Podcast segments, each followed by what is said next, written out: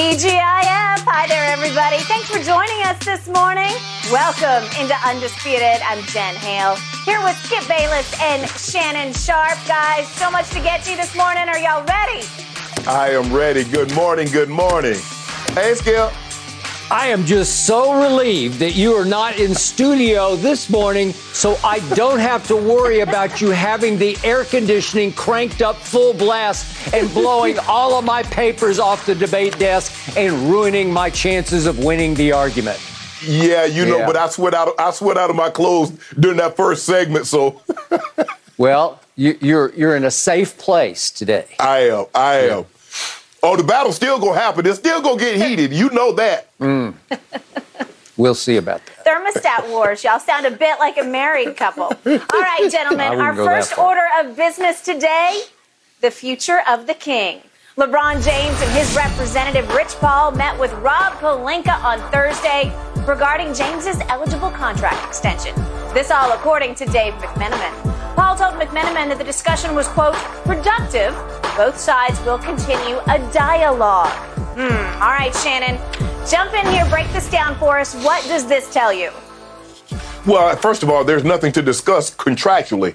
A player LeBron James' age can only get a two-year deal. He can't get three years. He can't get four years. They're offering him the max. There's no question in my mind they're going to offer him the max. So contractually, there's really nothing to discuss. The only thing they could possibly be discussing is LeBron. Tell me, what do you think? How can we get better? How can we make this team a contending championship contending team?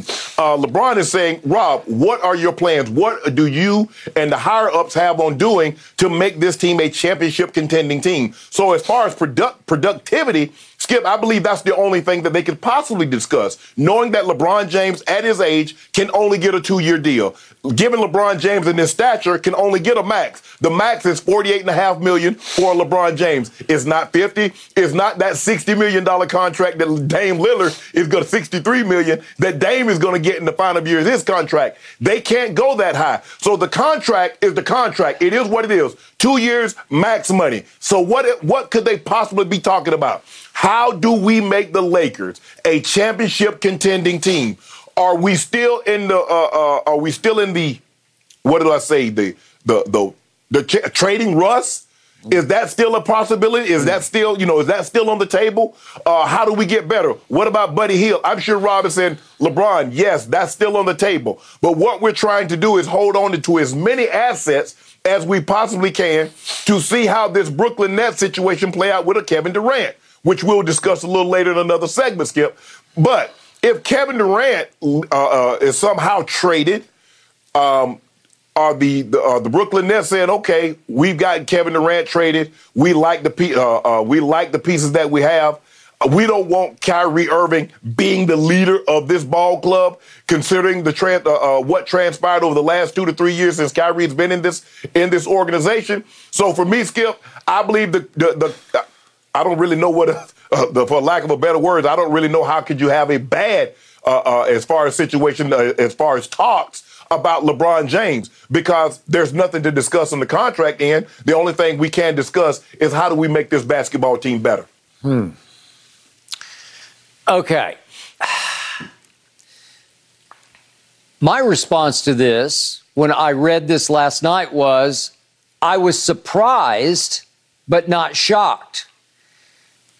The reason I'm not shocked is I have told you from the start LeBron James is going nowhere else. LeBron James wants to be a Laker till death and the NBA do him part. He wants to retire a Los Angeles Laker because he loves living here in Los Angeles, in Yeah. Brentwood, in Beverly Hills, where I don't know how many houses he has, but he wants to make this his permanent lifelong home. home. He wants to be in Hollywood. He wants to be a Hollywood power broker. His family reportedly loves it here. You mm-hmm. probably hear it directly from them. They don't want to go anywhere else, certainly back to Akron or Cleveland. So the point is, the, the Lakers know that there's no threat here. LeBron James, for the first time in his career, has zero leverage because they know he does not want to leave. And I think they are calling his bluff on whether he, he even would consider going back to Cleveland in a year or two, even if there's a possible connection to play with Bronny when he finally makes it to the NBA, and we don't know how good he'll be. But the point Skip, is, Skip, that, I'm gonna disagree with you. Let me disagree with you for just a second because I don't believe he ever wanted to leave Cleveland, but he didn't feel that Cleveland could give him an opportunity to win for a championship. I believe he didn't want to leave Miami. He loved Miami, South Beach, so, ooh, palm trees, South Beach. There's not there's a lot to like about Miami and no state income tax, but. Miami no longer presented him an opportunity to win a title. So he went back to Cleveland. Sure, LeBron James might love a location in which he's at, but if you do not provide him the adequate opportunity to compete, to seriously compete for a title, he will pack up shop. It gets a lot easier to move once you've done it once. See, when you got into this business, Skip, you probably got to like, man, I kind of like it here. But then all of a sudden, you move one time, you left Dallas, you left Chicago, you left wherever you left. It gets a lot easier to move once you've done it once. Aha. But thank you for bringing that up because soon after I got out of Vanderbilt University, I wound up in Los Angeles working for the LA Times. Yeah. And when I left to become a columnist in Dallas at age, what was I, 26, I said, if I ever get a chance to go back to LA, I'm going back to LA. And Yeah. look at us now. Yeah, And but you went to Chicago, Bristol. Okay, I, I got it. But the point is Yeah. of all the places I've lived, and I've also lived in Miami, the Right, difference right okay. now is if you walk outside in Miami, Florida, as we speak, if you walk outside, you can walk for about two minutes and you'll break out in a sweat because it is humid. Here, is. you can walk for two hours and not break a sweat because there's no humidity. It was a little more muggy yesterday here. I know you're not here, but the point is that for the most part, it's glorious here. It's ho Yeah, hum, the another weather. day in paradise. So the, the point is that on the first day that LeBron was eligible for this extension to sign, he winds up, he and Rich Paul go to El Segundo. What a difference a, a contract year makes because they they drive down to El Segundo to the, the Lakers facility. They probably drove from Brentwood area. So it's Right. it's not the easiest trip because you got to go on the 405, I think, Yes. unless they helicoptered. But No, they- okay, so if you drive down, you have to make the effort to go meet with them. Remember, Magic knocked on LeBron's door at 1201 or whatever it was when free agency opened to recruit LeBron to come to LA in the first place, going back Right. whatever it was, three, Four three- years three, four now, four years ago. So the point is, I, I was a little surprised that LeBron and Rich Paul are like knocking on the Lakers door. We're ready. We're ready. Let, let- we're open for business here. And all of a sudden, you, you you're no longer playing hard to get because, as you've pointed out from the start, you could wait on this extension for a whole nother year to sign it. You, Yeah. you could threaten free agency, but they don't want to threaten free agency because there's no more game to be played off the court.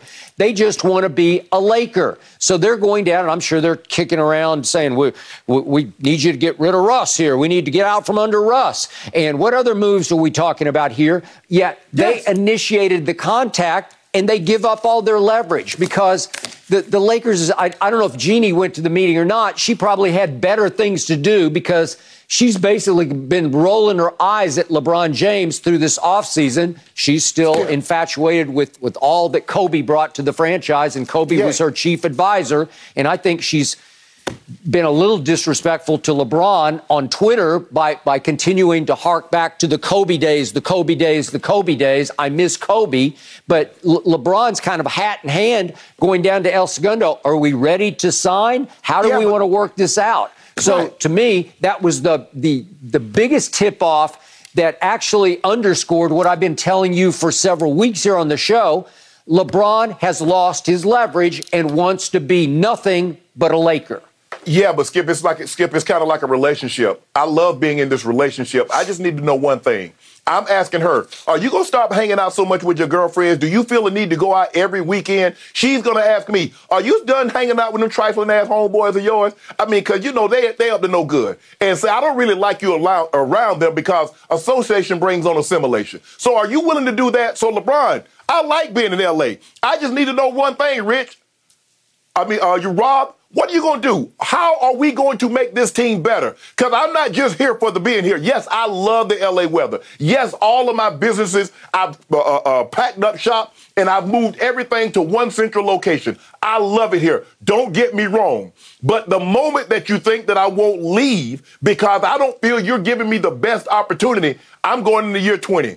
I don't got 20 more years. If I was in year five, I could trust you and I could ride it out but I don't have a whole lot of time to dilly dally around. So unless you, get, I need to hear you say, yes, we're still trying to move Russ. Yes, we're trying to get pieces to uh, to uh, uh, surround you and Anthony Davis because we believe that those are our best options. Look, Buddy Hield and and uh, uh, Myles Turner, they'll be there. But he said, I want to hold on to that, those draft picks. I want to hold on to THT just in case. We're going to talk about Kyrie in a little bit. The Nets, uh, Nets come to their senses and, and are willing to part with Kyrie. And then I'll be willing to get off a THT. I'd be willing to get off those two first round draft picks. But in the meantime, this is what I'm thinking. It's nice to know what you're thinking and that we're on the same page. But the one thing I'm glad you didn't bring up was no pay cut because they know that would be beneath them to ask the GOAT to take a pay cut.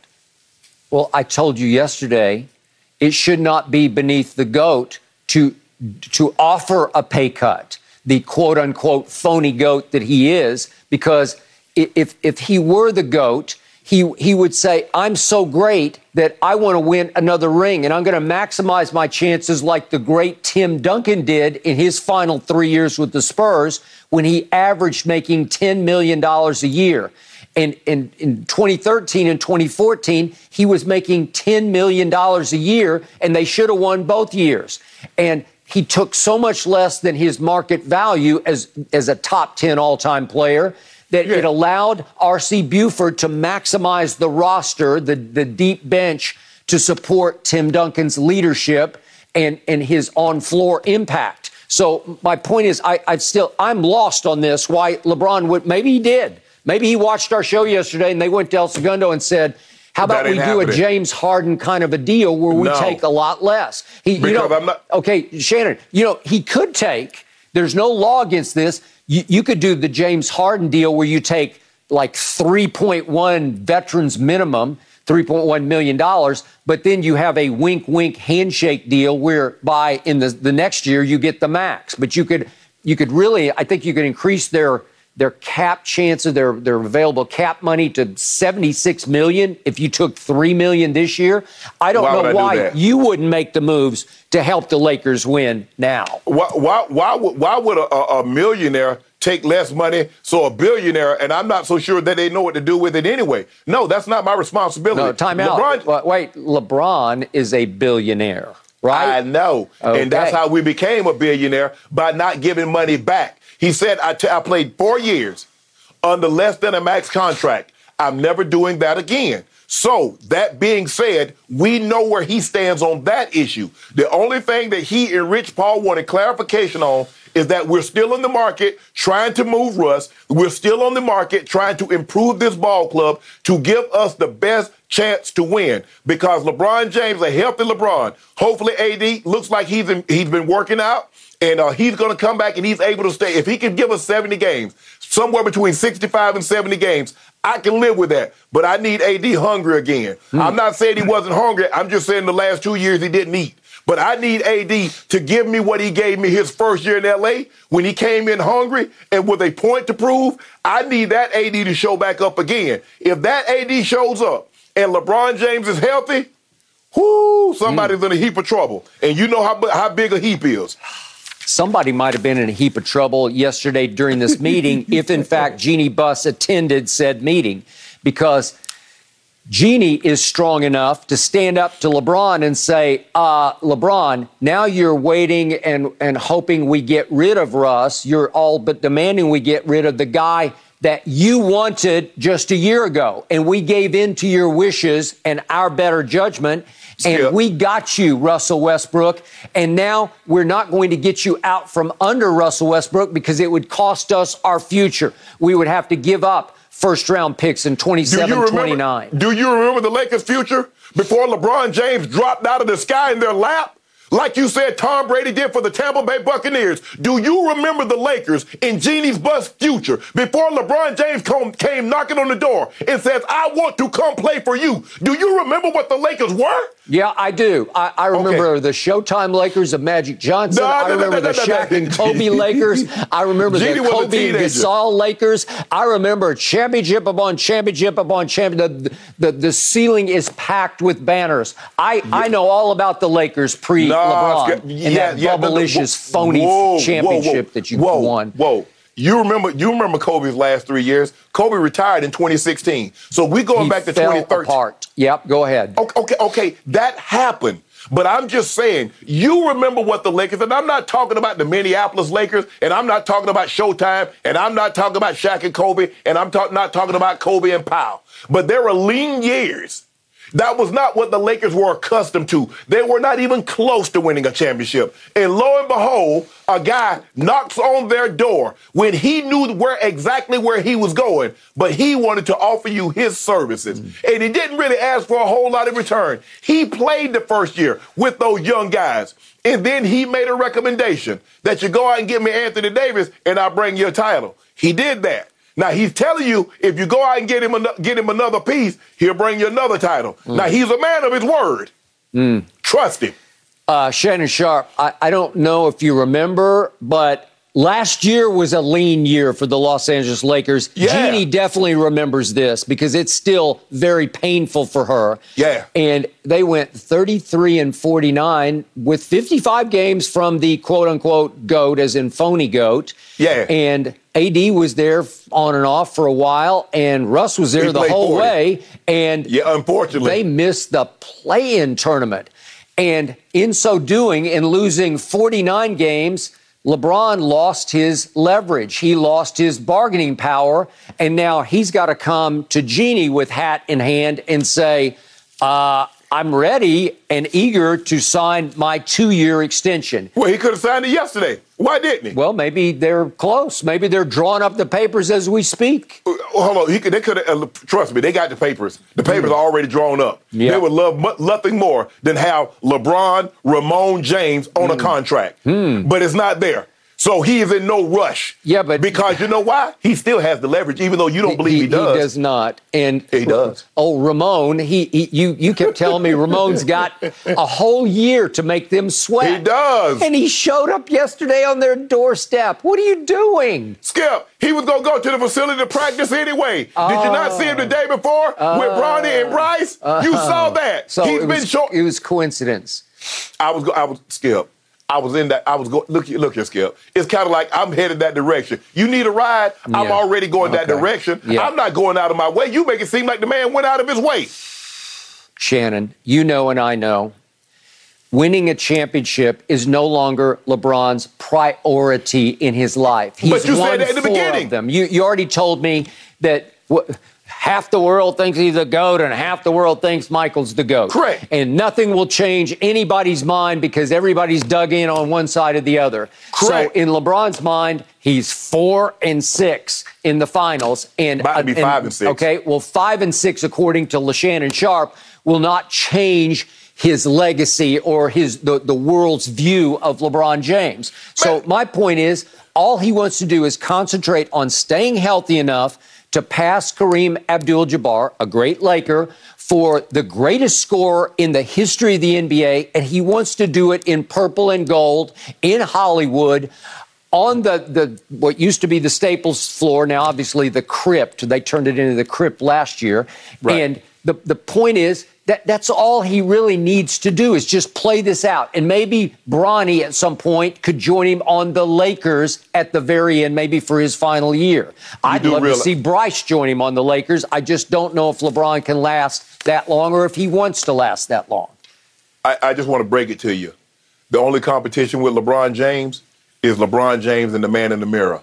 That's the competition he's up against now because he's surpassed everybody else. He's only competing with the man in the mirror. Hmm.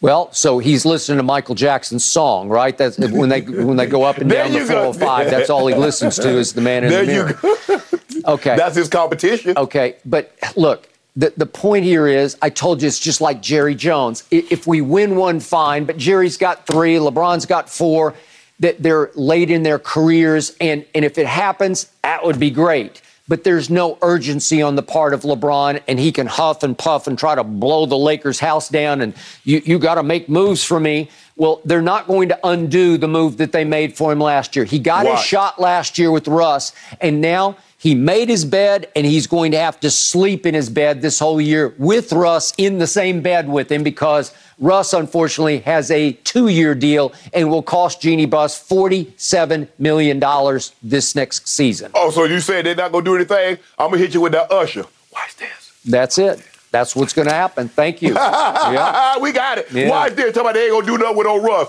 Why, like Usher said. Watch this. Okay. Yeah, uh, I think Jeanie's saying, watch this back to LeBron. so, again, I, it's almost like LeBron's groveling here. I, that, it's kind of pitiful. I, I, I never thought I'd see LeBron grovel. There you go. The man had the, the, the man had a, had a sit down mm. with the high ups in the organization with his representative, and they're talking they're talking about yeah. the, the, the the course that they're going to chart in order to get a championship. And now you you, you Somehow you deduce, oh, he's groveling. they're they're probably there at like 6 a.m. yesterday morning. We're here. You you guys ready? You got the papers ready? There you go. I promise you that did not happen. Well, I I don't know. I think LeBron's in sort of a sad state right now, but but hey, he's in LA, so he's in the state of California. That's all that really matters. Man, you ought to be ashamed of yourself. And there is never a lack of drama in La La Land. No. That's for oh. sure. All right, guys, we will continue to watch how this unfolds for the King. But coming up, I know y'all both watched the Hall of Fame game last night. Speaking of which, will Ezekiel Elliott land himself a gold jacket? Plus, Skip and Shannon, they've got more information on the Deshaun Watson situation. That's all coming up next, right here on Undisputed. No mercy. This episode is sponsored by BetterHelp because your mental well being matters. A lot of us spend our lives wishing we had more time. The question is time for what? If time was unlimited, how would you use it? The best way to squeeze that special thing into your schedule is to know what's important to you and make it a priority. Therapy can help you find what matters to you so you can do more of it. Unlock the power of therapy with BetterHelp and witness the transformative benefits it brings to your life. From gaining valuable insights into your thought patterns to building resilience in the face of challenges, therapy empowers you to navigate life's twists with confidence. BetterHelp offers a convenient online platform. It's designed to be flexible, fitting seamlessly into your schedule with a simple questionnaire, get matched with a licensed therapist and switch therapists at no extra cost. Learn to make time for what makes you happy with BetterHelp. Visit betterhelp.com slash undisputedpod today to get 10% off your first month. That's betterhelp, H-E-L-P dot com slash undisputedpod. Your mental health journey begins here.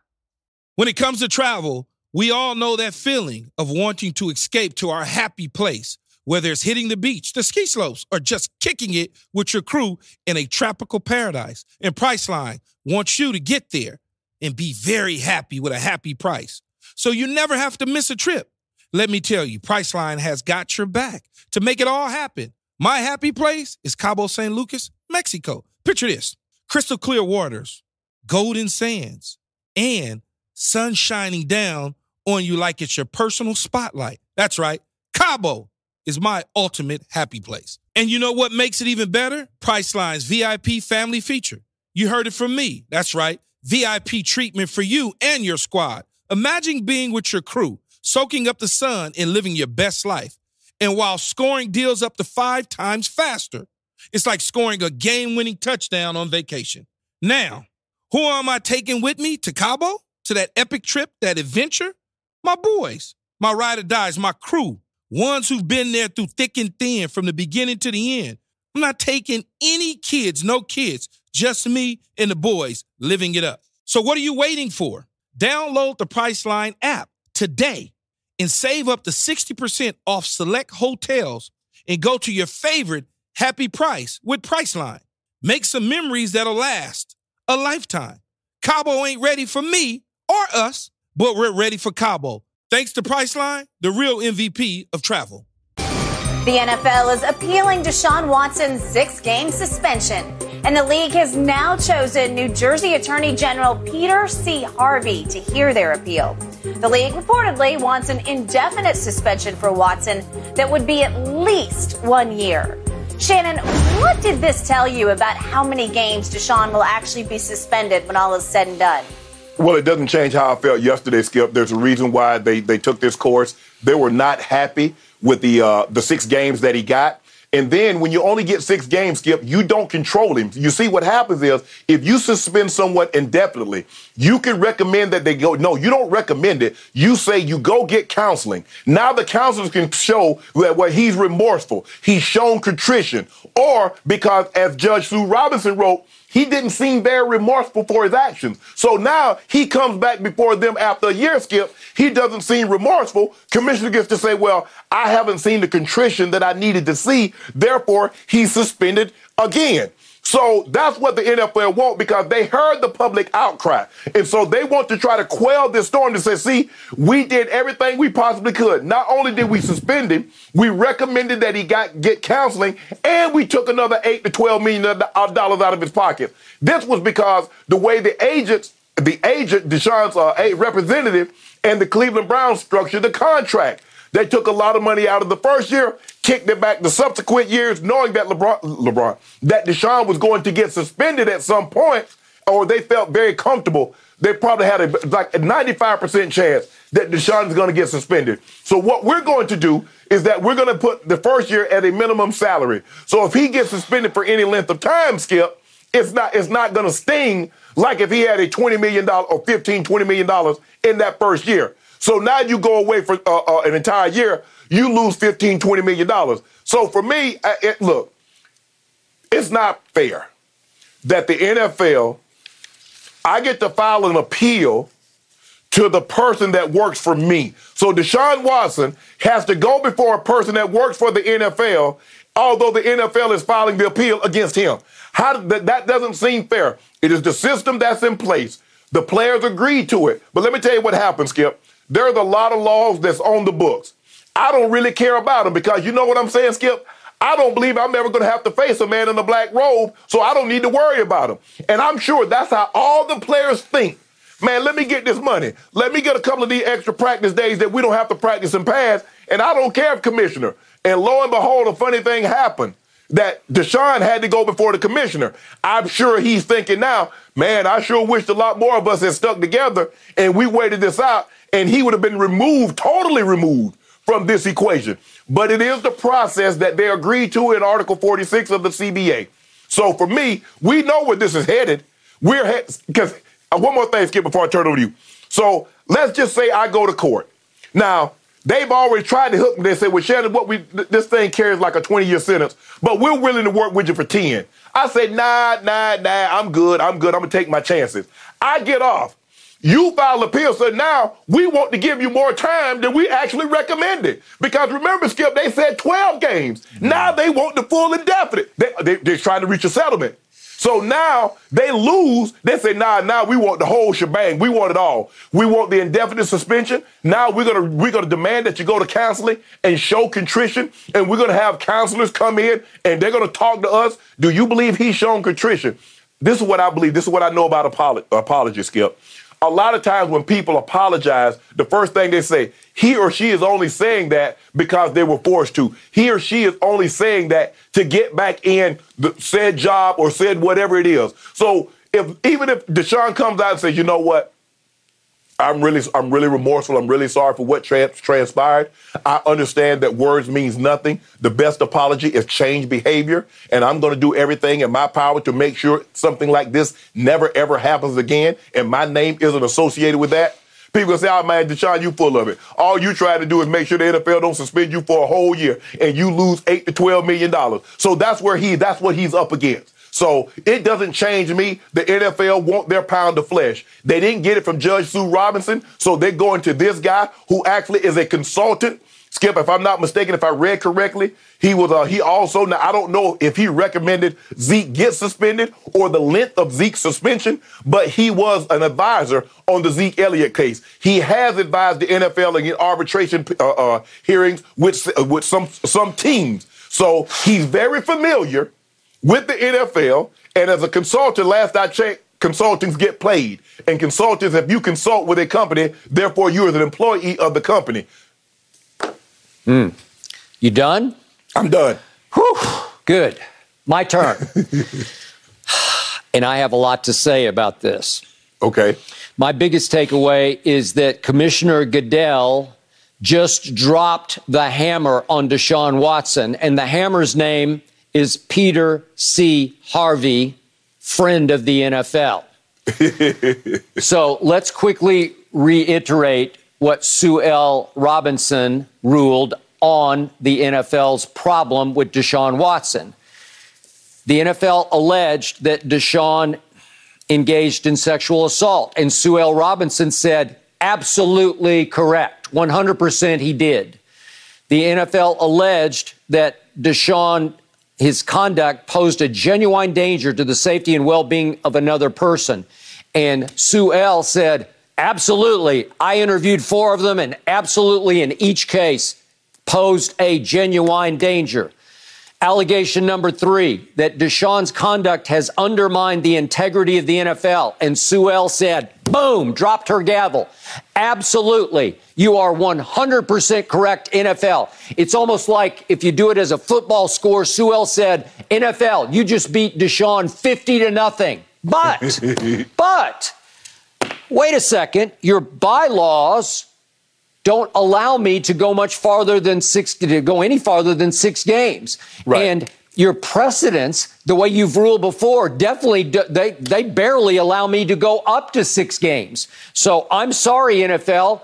I've got to give you the L on this one. So let's say you lose this game three to two. That's really what she said. you lose three to two because I can only give Deshaun six games, even though his actions are predatory and egregious. He, she, she declared in her ruling, this is the most egregious case of, of this ilk that, that the NFL has ever reviewed, ever researched. Correct. Yes. Okay, so Rogers uh, beside himself because in the end, Sue L even chastises the NFL and says, You're forward facing, but you're not forward looking because you didn't anticipate any of this kind of thing happening. Right. So you, you don't give me any authority within the confines of your bylaws to rule correctly on it. So she threw up her hands, she washed her hands and said, Roger, the ball's back in your court. And Roger said, Well, I guess we're back to where we started. We're back to Article 46 because I still hold the hammer. I can appeal, Correct. and they did. We didn't think maybe Roger would appeal because this was the first test case of this new system right. designed to save the NFL from itself. But instead, Roger said, I, I appeal. And now Roger has the ability to rule himself or he can pick somebody else to help him rule. And he picked Peter C. Harvey. And to your point, Peter C. advised Roger on the Ezekiel Elliott situation back right. in 20, uh, 2017. So, what do we know about Peter C. Harvey? Okay, so he went to Morgan State and then Columbia Law School. Former Attorney General of New Jersey, a former federal prosecutor. Uh, he is a member of the NFL's Diversity Advisory Committee, consulting on obviously racial and, and gender hiring in the NFL. And we know that Peter C has made lots. I looked at there are just multiple lists of most influential black lawyers in America and most influential black Americans in America.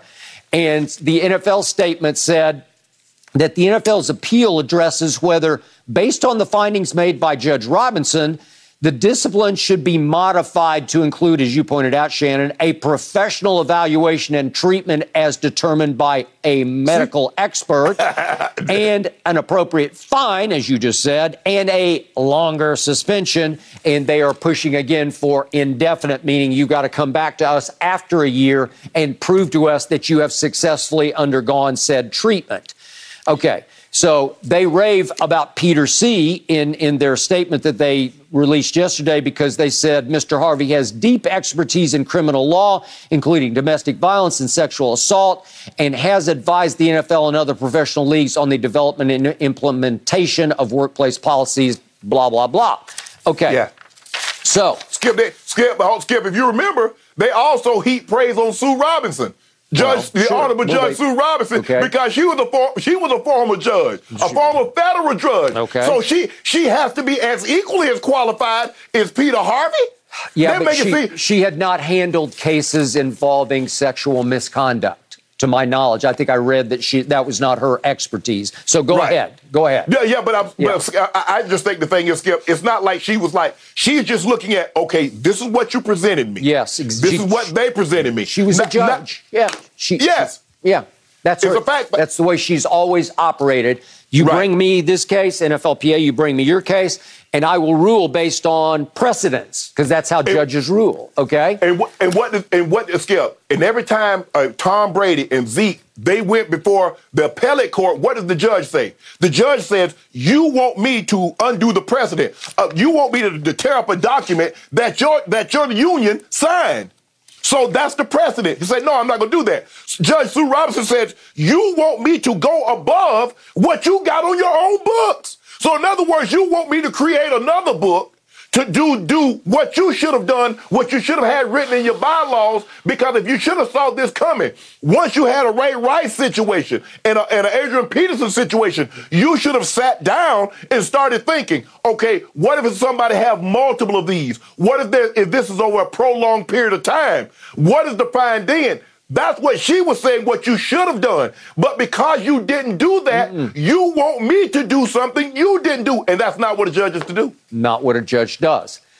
But Peter C. Harvey did advise Roger, as you correctly pointed out, on the Zeke case. What did we know about the Ezekiel Elliott case? There was a single accuser, a sole accuser, who was not found credible by two different police departments. I believe it was in Columbus, Ohio, and, and And Atlanta. So- some- Miami. I think it was Miami, Maybe it's. Miami. Okay. Yeah, you, you got me. But there, the two different separate police departments ruled that way, and then Kia Roberts, uh, Who worked for the NFL. who, who was a member of, of that unit within the NFL investigating sexual misconduct, interviewed said accuser and wrote a report saying, I do not find her testimony credible. That was rejected, and she was eventually let go by the NFL because that Correct. pretty much gummed up the works at that moment. And yet, and still, thanks to the advising from Peter C. Harvey, Roger Goodell handed down a six game suspension. It took much of 2017 till we got there because Zeke, as you pointed out, went to court and won the first round. Well, mm-hmm. that's that's about all you're going to get because when it goes to appeals court, you're going to lose to Article 46 because the appeals court's going to say, well, he's got the hammer. He, he can do, Right. in the end, he can do whatever he wants to do. And Right. he gave Zeke a six game suspension, even though reportedly Jerry Jones challenged the NFL's Lisa Friel at an owners' meeting. The- as the meeting broke up, he went up to her, and according to the report, got up in her face. Not that he was angry, but he was just adamant, saying, Lisa, there's nothing No there. there. There's, There's no there nothing there."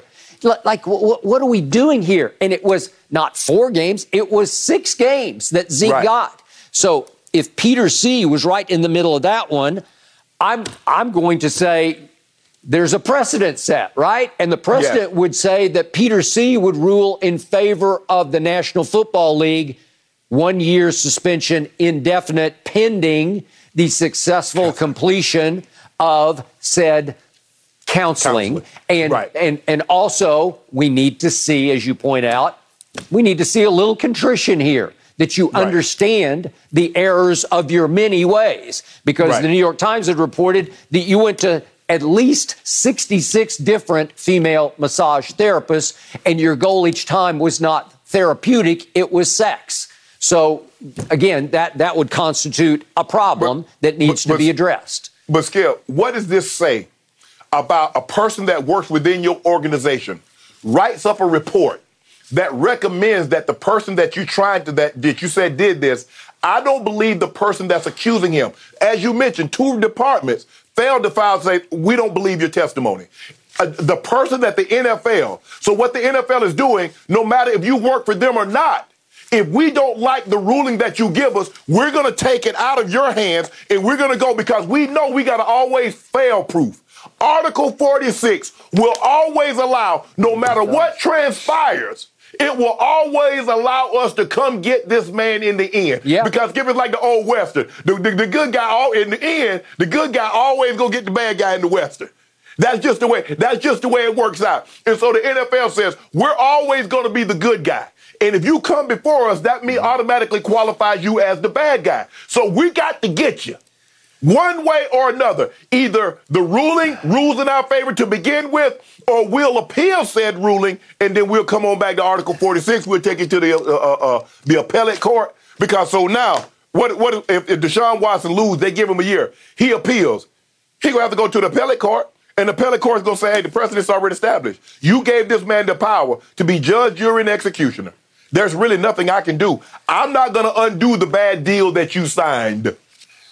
Okay, would you anticipate that now the NFLPA will appeal this move and maybe try to take it to court, even though you know and I know that's a dead end street in the end? Yeah, might as well.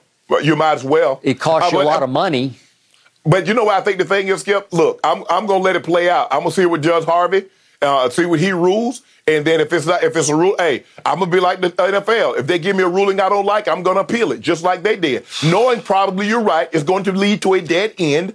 But just on a matter of principle, I've got to do it because the matter of principle, this it doesn't look good, Skip. No, uh, the, the, the, the the the the company that's that's filing the appeal is appealing to a member that works for them. How do I suppose to get a fair trial? I mean, even the judges, I mean, even the judges are looking at that like, this is a sham system. but it's the system that you agreed to.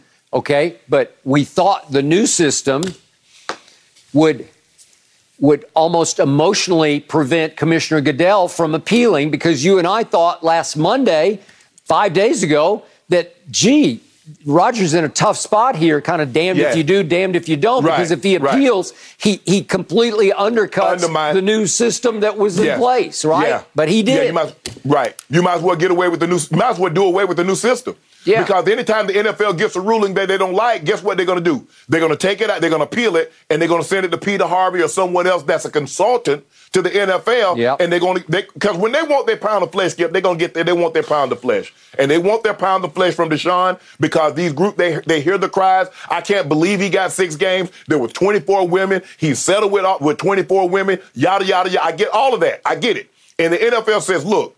We did all we could. We went for a, a, a, a indefinite suspension. We tr- we sought counseling, and we got eight to twelve million dollar fine. I don't really know what else we can do more than that.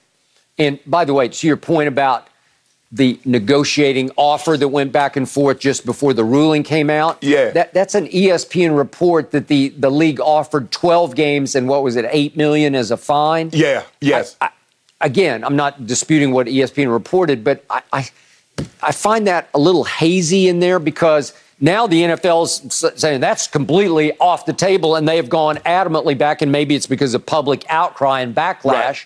to uh, we got to have indefinite one year. Well, that's what Skip. That's what normally happens. If Yeah. they offer you a plea deal, you say, "No, I'm gonna take it to trial." You don't get the plea deal that you didn't agree to. Yeah. After, if you don't win, you got you you up against the state. You now the state has you in their crosshairs. But Skip, it's just it's it's, it's a it's a bad it's a really bad look for the NFL because you had an independent. Judge Sue Robinson was independent, somebody that you both agreed on. Yeah. And because you didn't like the outcome, now you take it in another direction. So the players are asking themselves also. What can an owner do to get an indefinite suspension? What can he do? Because there's a situation that's going on up in Washington. Yeah. That had that transpired over many, many years, Skip. It did. Yeah. And he got no fine. I mean, he got a fine, but he got no suspension and no recommended of suspension, and they hid the report. Mm. Say, well, we got to, Skip, when you ever heard somebody, you got to ask the person to, to uh, release the report. It's good being king, right? It, it, it, boy, the king, it's good to be him, Skip. Yeah. It's good to be him. I got it. Well, gentlemen, to your points, the Players Association has until close of business today to issue some sort of response in writing. So we'll find out their next move coming up very shortly in the next few hours. All right, moving on, guys. Zeke Elliott, Skip, your guy has his eyes set on a 10,000 rushing yards mark. Eventually, he's hoping for a trip to Canton. The running back says, quote, obviously that's a goal. Winning a Super Bowl, getting a gold jacket. There's not many guys with gold jackets that did not rush for 10,000 yards. Jon Machota of The Athletic reports Elliott currently sits at 7,386. What, he's got 200 and change to go? Shannon, on a scale of 1 to 10, what chance do you give Zeke of making the Hall of Fame? I'm gonna give him a one because it would require a huge turnaround in his career, Skip. And it's not so much the 10,000 yards. You look at the guys that got those, and you look at their numbers, and you look at how they got it. Okay, we take a let's just take a guy like Gale Sayers, Skip, and he had a very very short career. He wasn't even close to 10,000 yards, no. but he was dynamic. He was electric. You look at another uh, Terrell Davis. Terrell Davis not close to 10,000 yards, but when you're the greatest postseason running back in NFL history, yep. average 142 rush yards per game in his postseason career. You win a league MVP, a Super Bowl MVP, a 2,000 yard rush season. You could understand why. But I, am I'm looking at Zeke and I'm looking at his resume. Okay, he went to the Pro Bowl three of his first uh, uh, four seasons. He has two rushing titles.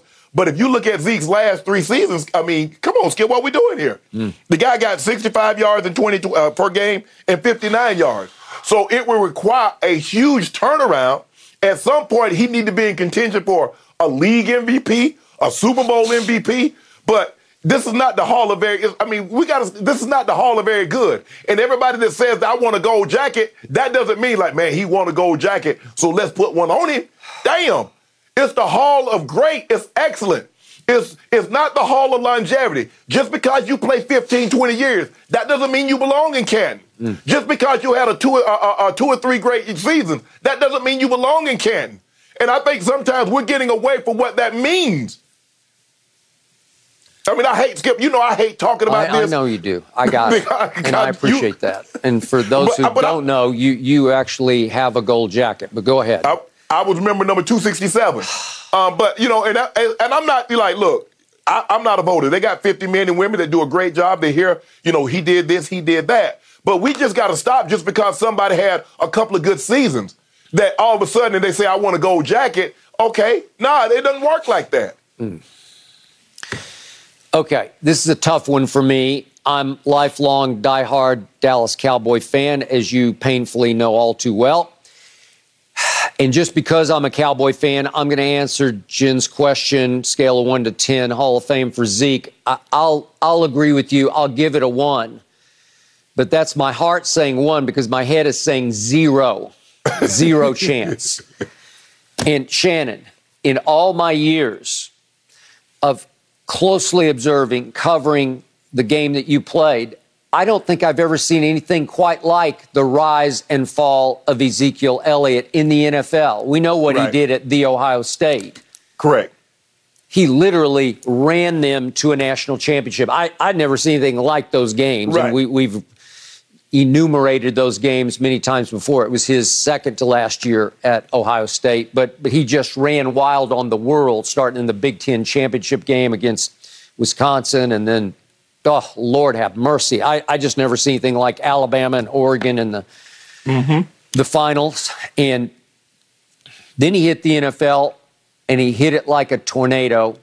And to your point, he won the rushing titles in the first two years, actually led the league in yards per game rushing his first, first three years. But he goes 109 a game, 98 a game, 96 a game. And I'm like, go, Zeke, go. And I got a picture of Zeke on my, my nightstand, my bedroom. And then Jerry finally caved in as Zeke was holding out in Cabo San Lucas, the, the site of which Jerry Jones first got the inkling to purchase the Dallas Cowboys. And you know what happened? Jerry caved in and he gave Zeke his money. And that contract that he gave Zeke after his first three years in this league still stands, still stands to this day as the largest running back contract in the whole league. That is mind boggling to me because it's almost like Zeke got his money and hit the running back wall all at the same time. And I'm not saying he didn't try. I'm not saying he didn't work out. I, am not saying that. He just hit the wall.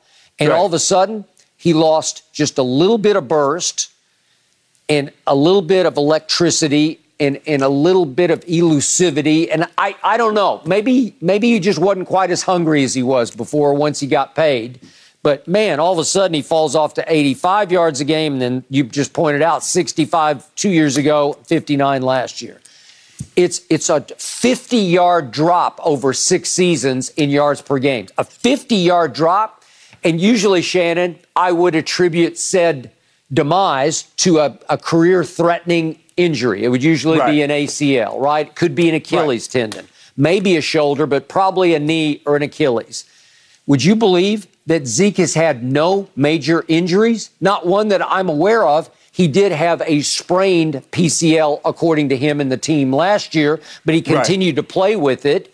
And is it is it some excuse? I'll give him a little bit of excuse, but but he continued to play. And Shannon Sharpe always tells me, you get out, you walk out that locker room door and step on that football field, you're playing. No more excuses. Yep. Right. So he, he, whatever, he played through it. Maybe he wasn't quite what he was. He had a little burst in the first four games last year, but you realize he has played 88 of the 89 games that he could have played in in the National Football League. He missed one with a calf injury. And he did get suspended, obviously, for the six games. And then there were there were two games he didn't play when when, they were in the playoffs at the end of the game. You know, I mean, sorry, at the end of the season, it was 2016, 2018. He didn't play the mm-hmm. final game. Didn't play the final game last year either. So my, my point is that in the games that, that he could have played where, where he was eligible to play or the team wasn't holding him out, he's played in 88 of 89. Well, for a running back, have you ever heard anything like that? And that, That's great. That, isn't that like all time, all time durability? Right. Yeah. Well, so you, he doesn't have the injury excuse whatsoever. And, and yet, he just hit the wall. And yeah. Shannon, it, it first struck me the, the first point that I had a tiny bit of creeping doubt about Zeke. Remember the game out here at the Coliseum following the 2018 season? Mm-hmm. They had beaten Seattle and Russell Wilson at home. Dak was right. the star of that game. Zeke was pretty mm-hmm. good in that game. Right. And, and then they come out here to play the Rams, and they literally got run off the field by the Rams. But the game was still hanging in the balance when the third quarter ended and they had the quarter break from the third to the first, the first play of the fourth quarter for Jason Garrett and coaching staff to decide what are we going to do on fourth and short at the Rams 35 yard line. They were trailing by eight at that point. The Cowboys were 23 to 15. And you could do a lot of things. You could put the ball in Dak's hands. You, you could you could do a lot of different things. You could roll out Dak. You, you could do any sort of quick pass. You could flip it to Zeke in the flat if you wanted to. And you know what they chose to do? They chose to go right at the Rams' strength, Aaron Donald, with Ezekiel Elliott. If we could see that play, this was the result of the play in the game that year. Uh, didn't make it. And usually Ezekiel Elliott makes that play because, as you know, Shannon, for the first three years, he literally could run through brick walls. He, yeah. he could just get it with guts and heart and, and just sort of supreme athletic ability where, where he would just, he would like bend himself in a different, almost like shapeshift at the line of scrimmage to get it was only like a half a yard and and he couldn't get it and that was the first sign of mortality in Ezekiel Elliott that I'd seen. And then Shannon, remember the game the next year that drove home the point like nail and coffin point was it was a November 10th game against Minnesota. Remember, it was on a Sunday night oh, yeah. at Jerry World. And it's a nip tuck game, and it's Kirk Cousins versus Dak. And, and Dak heated up. Dak actually played very well in the game. And late in the game, the Cowboys got the ball at their six yard line. They were trailing 28 to 24 and Dak goes crazy hot and completes passes of 20, 10, 13, 28, and 8. Moves the Cowboys all the way from their six all the way down to Minnesota's 11, where it was second and two.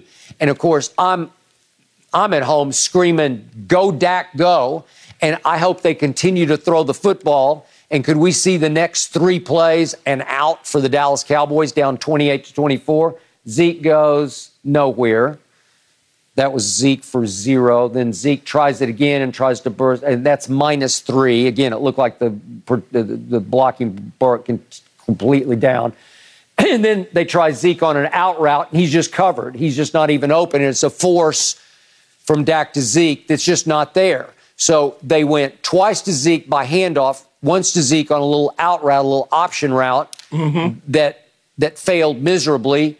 And to me, I was losing my mind at home because it's like you took the game out of Dak's hands and put it in Zeke's hands because right. at that point, the coaching staff believed more in Zeke than it did in Dak. Right. And you can make the case that Dak carried, I'm sorry, Zeke carried Dak to his greatest days as a Cowboy through his rookie year, you know, even through the 2018 year, where, where you, you always had riding shotgun was always Zeke. And, and when push came to shove, it was Zeke who got the biggest yards in the game, not Dak. Well, yeah. that changed dramatically starting with that final play of the Rams game as far as the Cowboys being in the game, and then the Minnesota game. Well, Skip, I would look at it, I would say he would be trending in the right direction. Even if he didn't give you the 108 and the 98 or the 96, even if he had given you continued on the 85, because 85 over 16, 17 games, Skip, now you're looking at 13, 1400 yards. But when you're barely breaking 1,000 yards and you're in your prime, he's trending in the wrong direction. I mean, Skip, you, you mentioned Zeke is what, 26, 27? He's just, he turned, just turned 27 late July. Yeah, He's entering, and, yeah, he will enter his seventh year in the league this year. So he should be he should be in his prime. I would think he so. Should, he should be uh, 14, 13, 1400 yards, not barely getting a thousand. Agreed. And yet, I'm doing the math based on the 59 yards a game he averaged last year. It would take him 43 more games at that clip to break 10,000. Well, Shannon, seriously, as much as I have loved Ezekiel Elliott, think about this.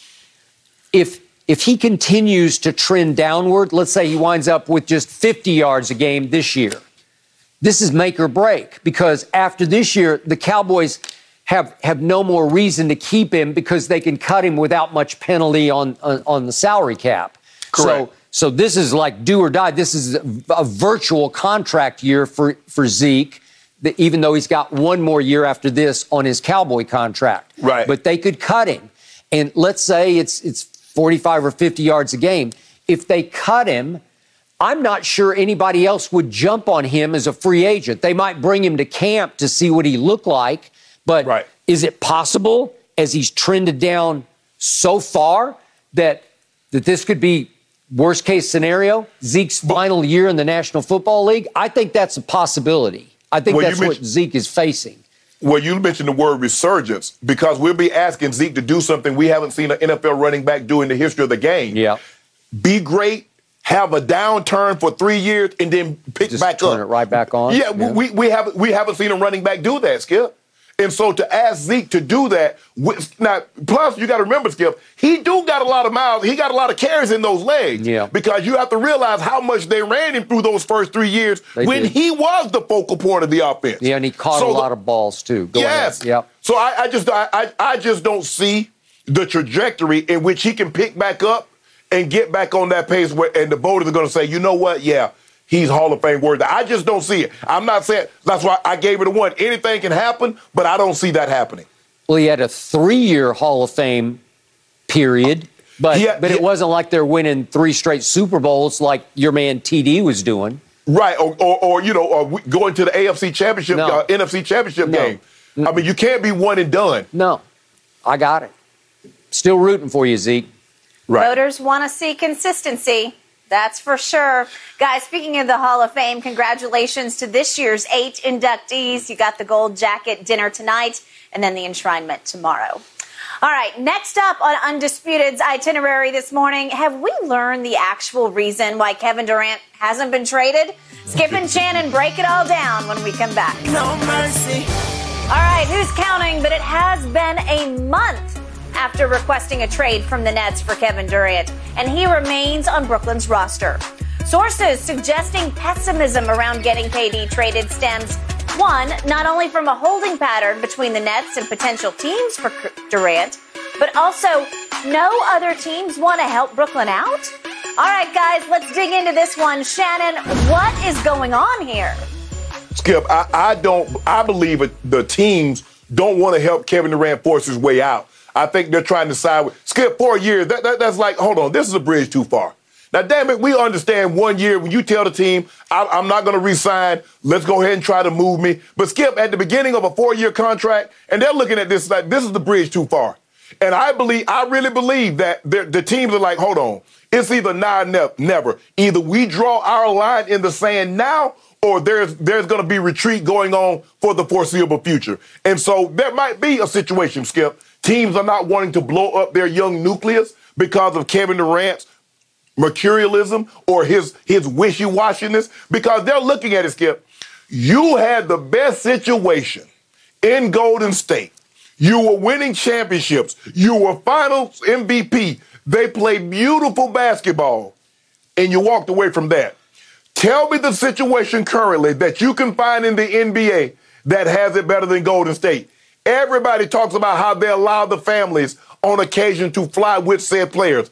They talk about the state of the art training facility and how they treat their players. So you're not going to find it any better than what Golden State. And we want to take on that because we're not Golden State. We don't have that kind of nucleus with Trey, Clay, and Steph. We don't have a Bob Myers. We don't have a Steve Kerr in ownership that will spend to the umpteenth degree. Even going, to salary cap hell, Skip, they playing the luxury tax on top of luxury tax and a repeater tax. And Kevin Durant wasn't even happy with that. So I believe there's a lot at play here, Skip. I believe teams are saying, look here, we're gonna help we're gonna help the Brooklyn Nets out by not trading for him because we want to stop some of these superstars of demanding a trade and getting out of contracts when they got three to four years left on them. But also, I'm not going to blow up my nucleus and then have Kevin Durant after one year say, you know what, I'm ready to move on. Kind of like what James Harden did to the Brooklyn Nets. So I think there are two things at play here, Skip. Okay, on your first order business, there is some possible truth to your contention that that all the league owners have decided that they're going to dig back in and and not not help Kevin get out of Brooklyn the way he has demanded to get out, or at least requested to get out of Brooklyn. Right. And I, am not saying it's a conspiracy. I'm not saying they all conspired. It's just sort of a, a general theme among owners that that hey, we, we at least have to fight for what what we've earned and. Kevin signed a deal that has four more years on it, and you can't just suddenly say, I want out because James just forced his way out of Houston and out of Brooklyn. And it's it's a bad look for the league. I, I've gone so far as to if if you let this keep happening, you're going to kill the golden goose. Where yeah. I, I think your TV ratings are going to suffer because a lot of people I think are already miffed at the NBA, already falling out of love with the NBA because it it just doesn't feel right. It's no fun to root for these guys if if they're just going to blow up contracts or ignore contracts or, or disrespect what what they've signed on to do.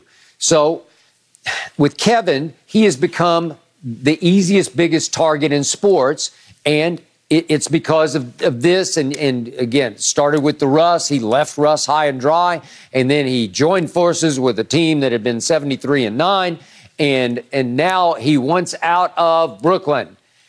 And and it's after they got blown out in the first round in four games by Boston. Okay, right. So I I understand that part of it, but now we get down to the the quote in question from a, a team source. No one wants to help Brooklyn in parentheses Brooklyn get a deal done. Well, we're talking about facilitating the trade. We're talking right. about being a third or fourth party 14. involved that would make a trade happen where you would still gain from it. And so my problem is I'm, I'm calling baloney on this, this quote because, hey, th- th- these teams are still in the business of winning, and the reason other teams do facilitate trades is because they win from it. They they gain from it. So if you brought a team a really good deal, I I don't think they're saying no to it. It it's not like they don't want to help because it's not like anybody's in the business of helping anybody in this league. Right. See Lakers. I don't think anybody wants to say, "Yeah, we'll help you get Russell Westbrook out of your Right. hair." Well, they're they're not going to do it. They're they're going to want a lot because you're going to have to pay them to take Russ and his 47 million off your hands. So Well- in in this case, go ahead. Skip out, but I'm thinking and, and and help them out. I think it has more to do with help them out. I think they're trying to help the, the Brooklyn Nets out, keep Kevin Durant because they don't want to see this trend continue. Because Okay. four years, skip four years left, we saw James Harden. He he, however he got his way out of Houston, he got out. He did. And then guess what? After one year, basically one year, he got his way out of Brooklyn. And so they're like, well, hold on. So so these contracts don't mean anything now. And with Kevin, at least and James had two years on the one in Houston, and then when he got there, he was going to be able to, he was going to be able to leave, uh, you know he could opt in or opt it out, and he could have opted out and been a total free agent, and you'd have got nothing for him. But Kevin Durant has four years, Skip, and I do believe the in, the owners are trying to claw back some of the. So I mean, I mean, the owner has to be, be something, Skip. I got to have some control. I can't just pay you and then you get to leave whenever you want to. Damn. Look, I got that. I'm with you on that part.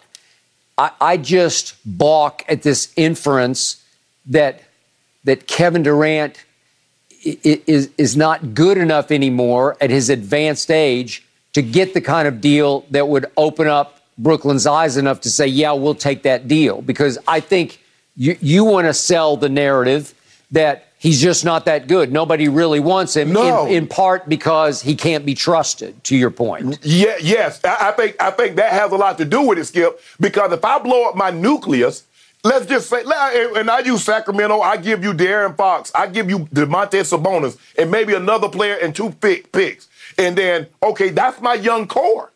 But now all of a sudden, Kevin Durant, after a year, he looks around like, man, I don't think I can win here. I want out. Then what?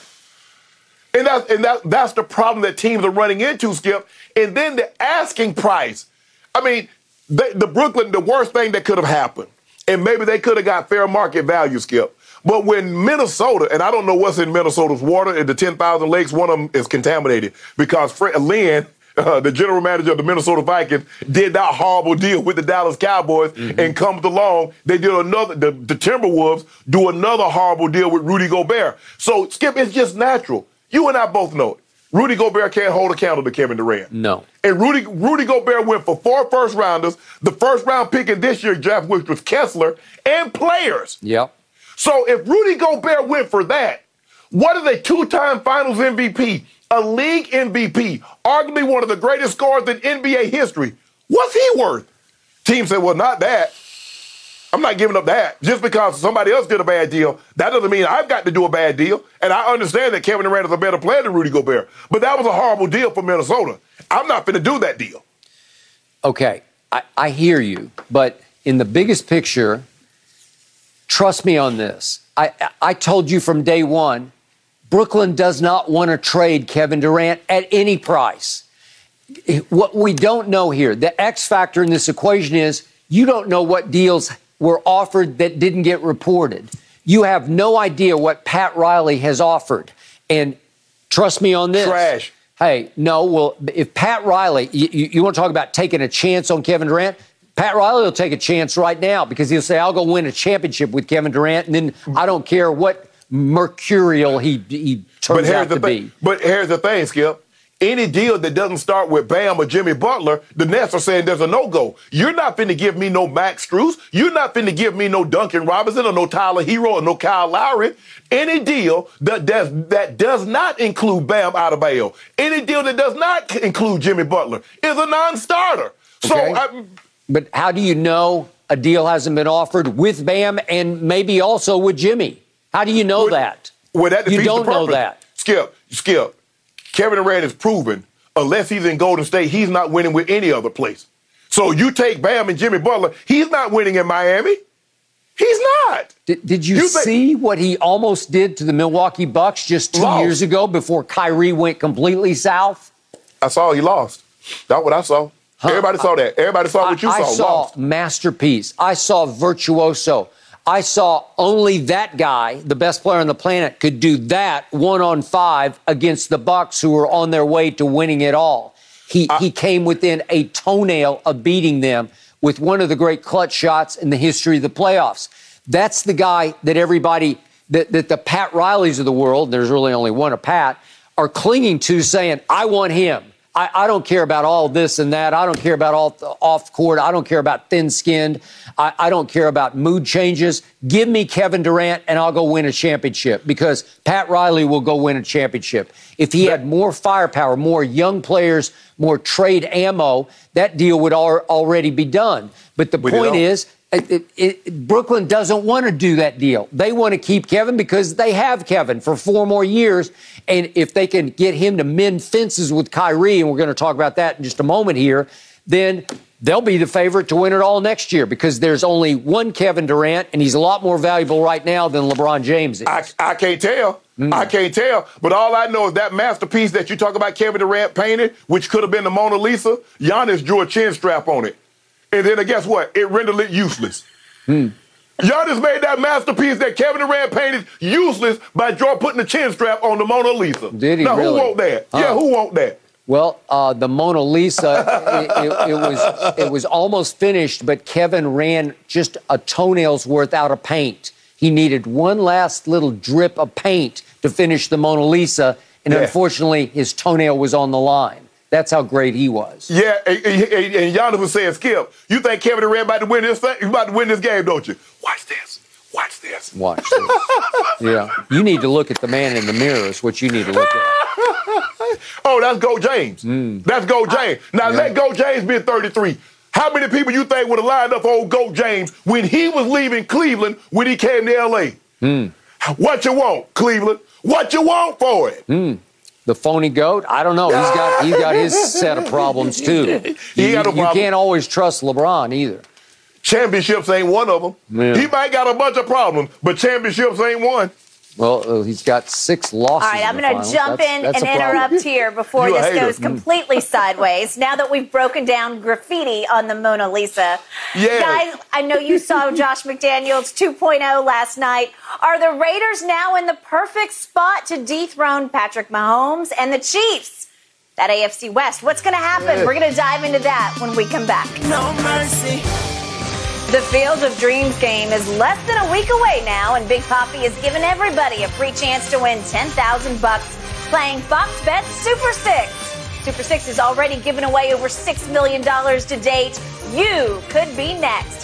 Scan that QR code, download the app, and enter your picks for a free chance at the jackpot. All right, our first taste of NFL action for the season. The Raiders won last night's Hall of Fame game 27 to 11 over the Jaguars. Vegas's win total is eight and a half, according to Fox Bet Sportsbook. They have the worst odds, actually, to win the AFC West. Shannon, prediction time. Put on your analyst cap. Where will the Raiders finish this season in the AFC West? Uh, unfortunately, I have them at the bottom. Skip, I mean, check this out. The AFC West have three of the four top teams. That's uh, with the best Super Bowl odds coming out of the AFC. The, the Bills have the best odds. The Chiefs are two. The Chargers are three. The Broncos are four. In the entire AFC, and three, those teams are all in the same division, the AFC West with the Raiders. I believe that. I, look, I think the Raiders' offense is going to be dynamic. You get Waller, he's back healthy. Davante Adams is legit. Hunter Renfrow is better than people think. They look at him like, oh man, I'm finna D this dude up. And the next thing you know, Skip, he's taking off going for 20 yards after he done fake somebody out of the jock. So I do think offensively they're going to be good. My question is defensively. Now I know Maxx Crosby. He's going to give me a thousand percent effort on every single play. Chandler Jones concerns me, Skip. Chandler Jones had five sacks in the first game against Tennessee. The rest of the season, he had five and a half. That's concerning to me. The back end is not, I don't believe, is nearly as good as it needs to be in order for you to make a deep playoff run. The uh the uh the Chargers, I like the addition of Khalil Mack. Pair him with Bosa. I like J.C. Jackson on the back end. Pair him with a Derwin James. So, Skip, I think that the Chargers, and we know what Herbert and that offense, we know what they can do offensively.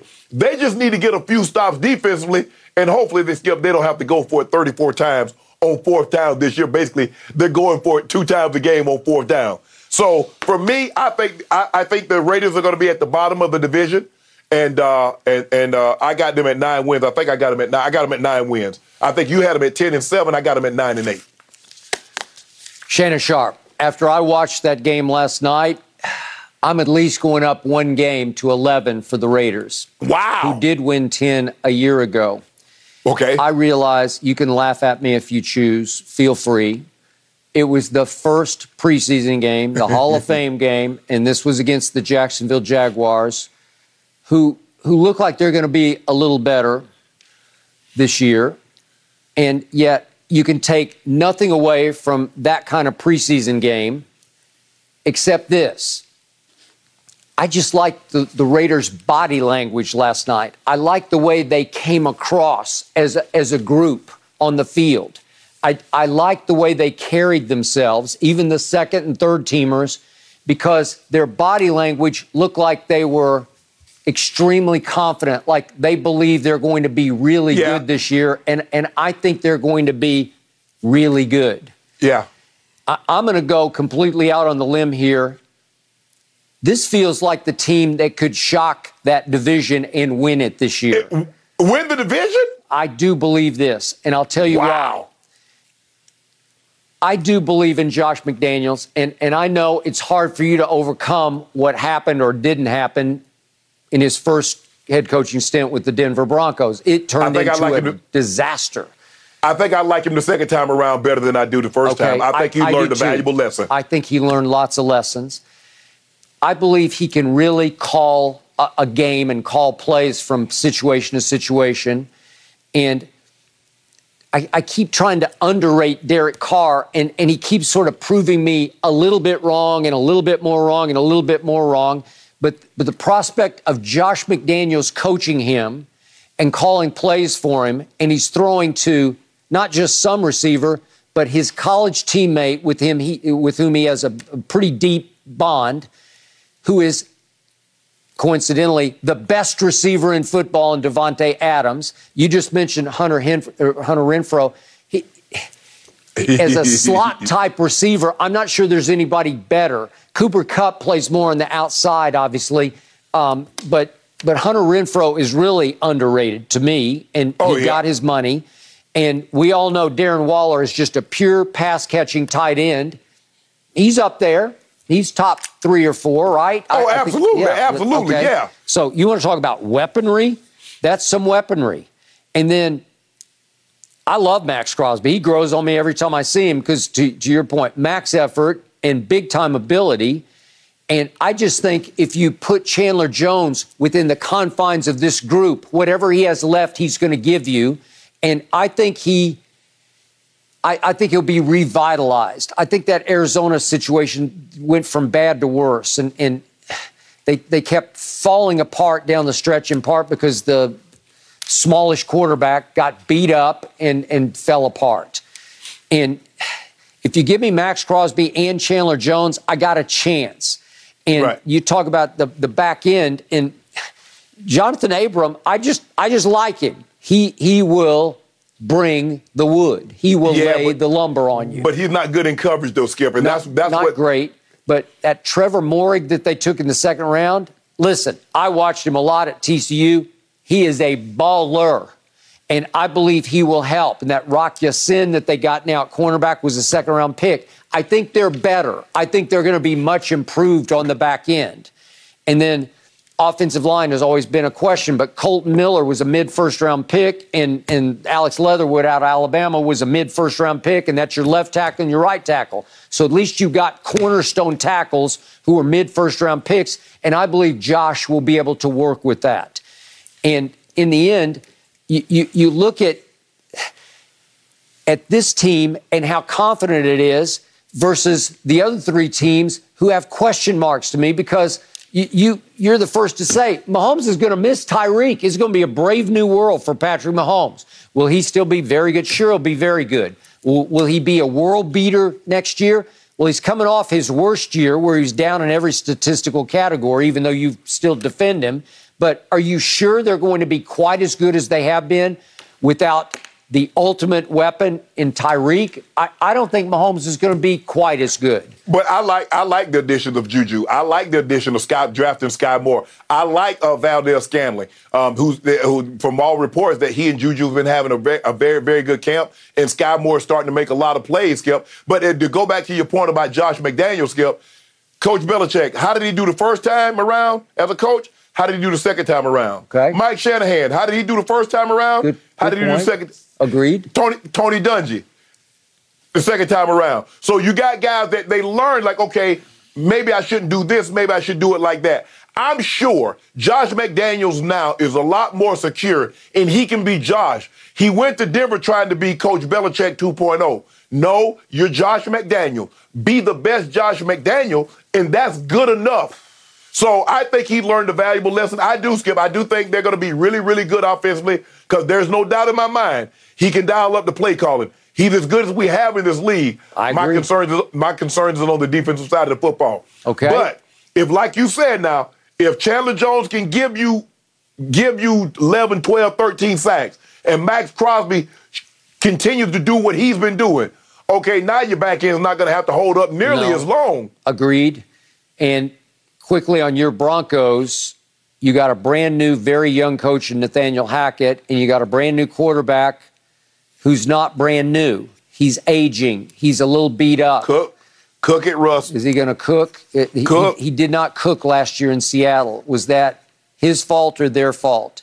He didn't want to be there anymore. He didn't. He, he and Pete had them fell out. Pete wanted to do one thing, wanted you know, wanted to still be a defensive base run team. And Russ says, "I need to cook. I'm a I'm a full fledged Michelin five star chef, Okay. and I need to cook, and you won't let me." All right. I have my doubts, and I also have some doubt about Justin Herbert, who you have crowned, you have anointed, and I'm He- not sold dude. completely. He a bad dude, Too many interceptions, takes too many sacks, tries to take make too much happen, holds the ball too long.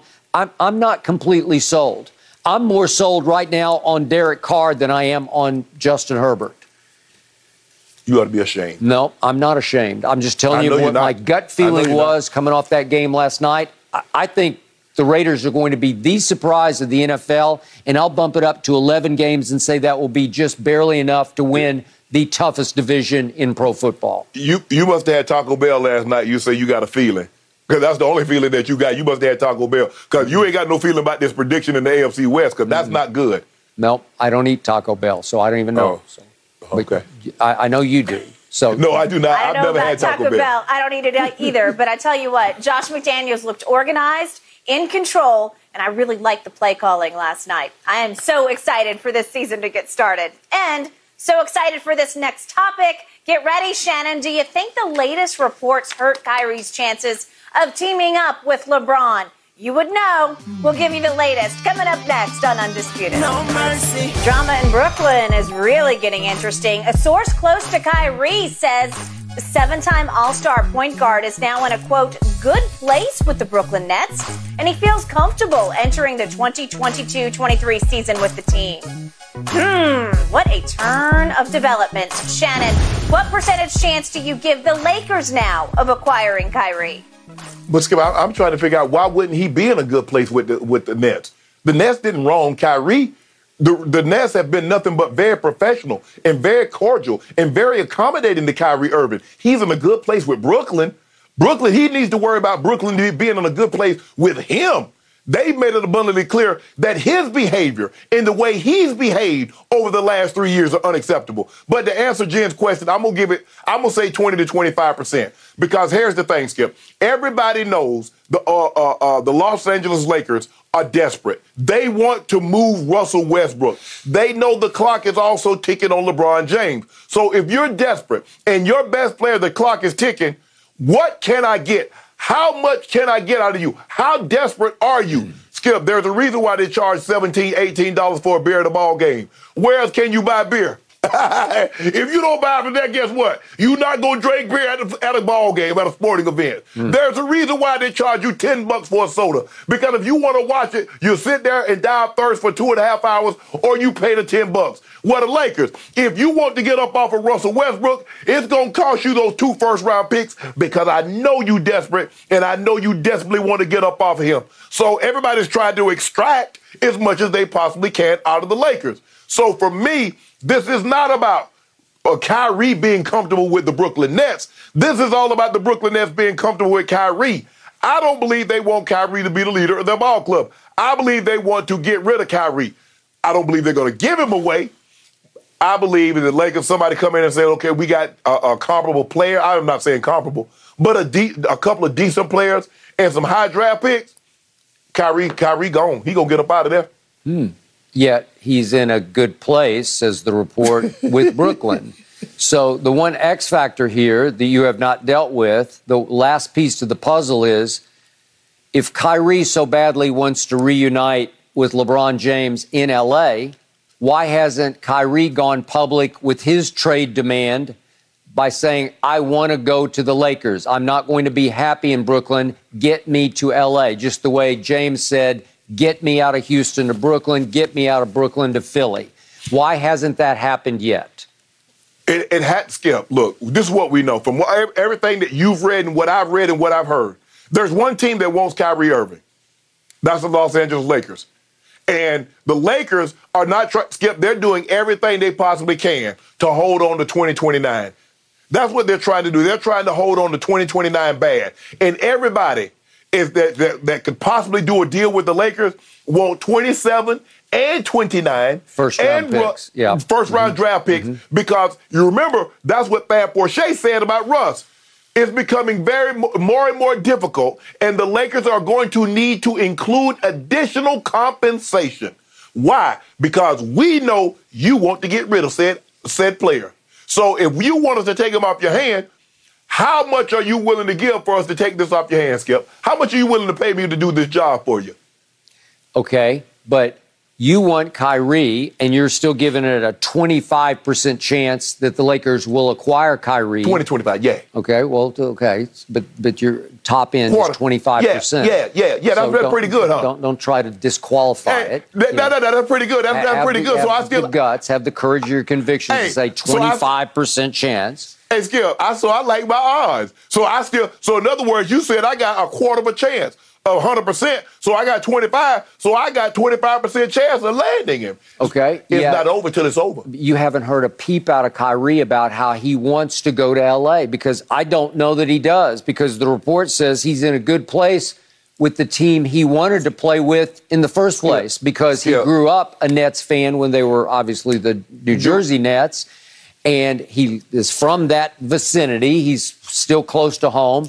I, I, think he still loves playing in Brooklyn. Unfortunately, he didn't play enough games for Brooklyn last year, but that had to do with his stance on the, what the about vaccine. What, what about what Brooklyn wants? What about the what about the comments that's coming out of there about how he treated teammates, how he treated people in the organization? You talk about what he wants is what Joe Tsai, is what Sean Marks want. Kyrie is in no position of power. He is in no position to bargain is what they want. They know he's a terrible leader. He's proven that time and time again.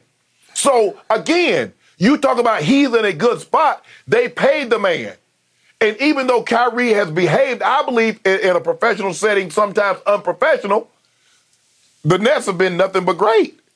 They still paid him even when he was away uh, uh, and, and didn't get the vaccine. They allowed him the behavior because they allowed it.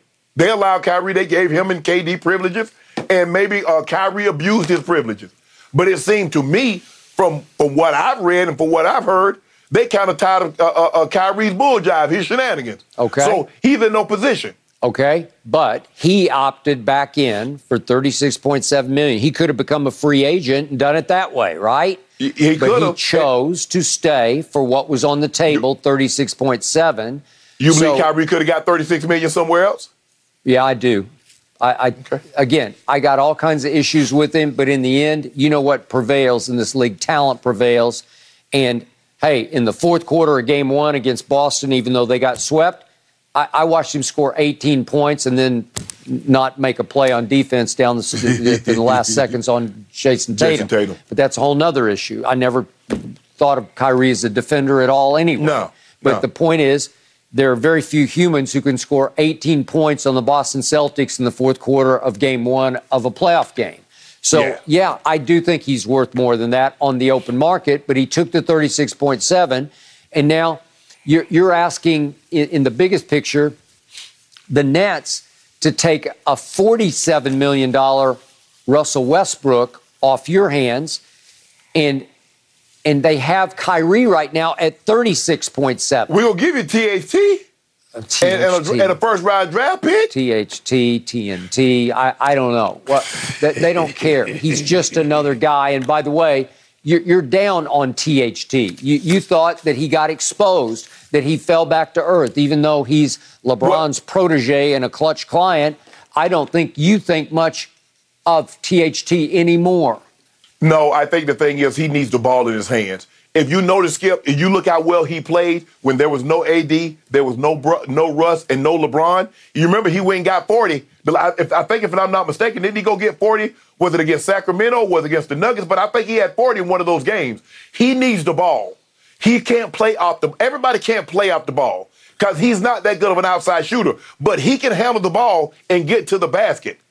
And so that's where he would be better suited in a team that he doesn't have superstars. Now, I think there's a greater chance that Kyrie Irving gets traded if Kevin Durant get moved. I that's that's that's I, I do believe that Skip. Now, if KD doesn't get traded, I don't think I don't necessarily like why, why would we why would we trade Kyrie if if KD's here? Okay, Unless I KD says I, I don't want him here. Okay, I, I'm with you on that because if you trade KD, to me, you're starting over, and you don't want to start over with Kyrie as your lone leader and superstar. I got that. Right. But they're saying to themselves, well, do we want Kevin Durant and THT, or do we want Kevin Durant and Kyrie Irving? Well, obviously, you want Kyrie Irving. So where Kyrie needs to get into a good place is with Kevin Durant Right. can they make peace with each other and start fresh next year, adding Ben Simmons into their their trio and their equation?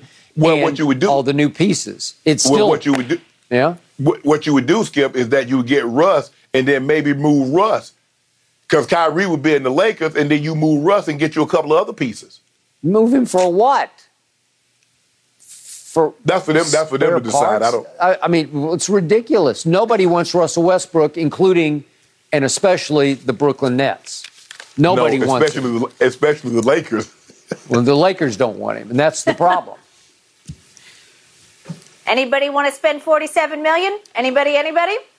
All right, when we return, we're going back to Skip's Cowboys and Dak Prescott. You think he's primed to have his best season yet?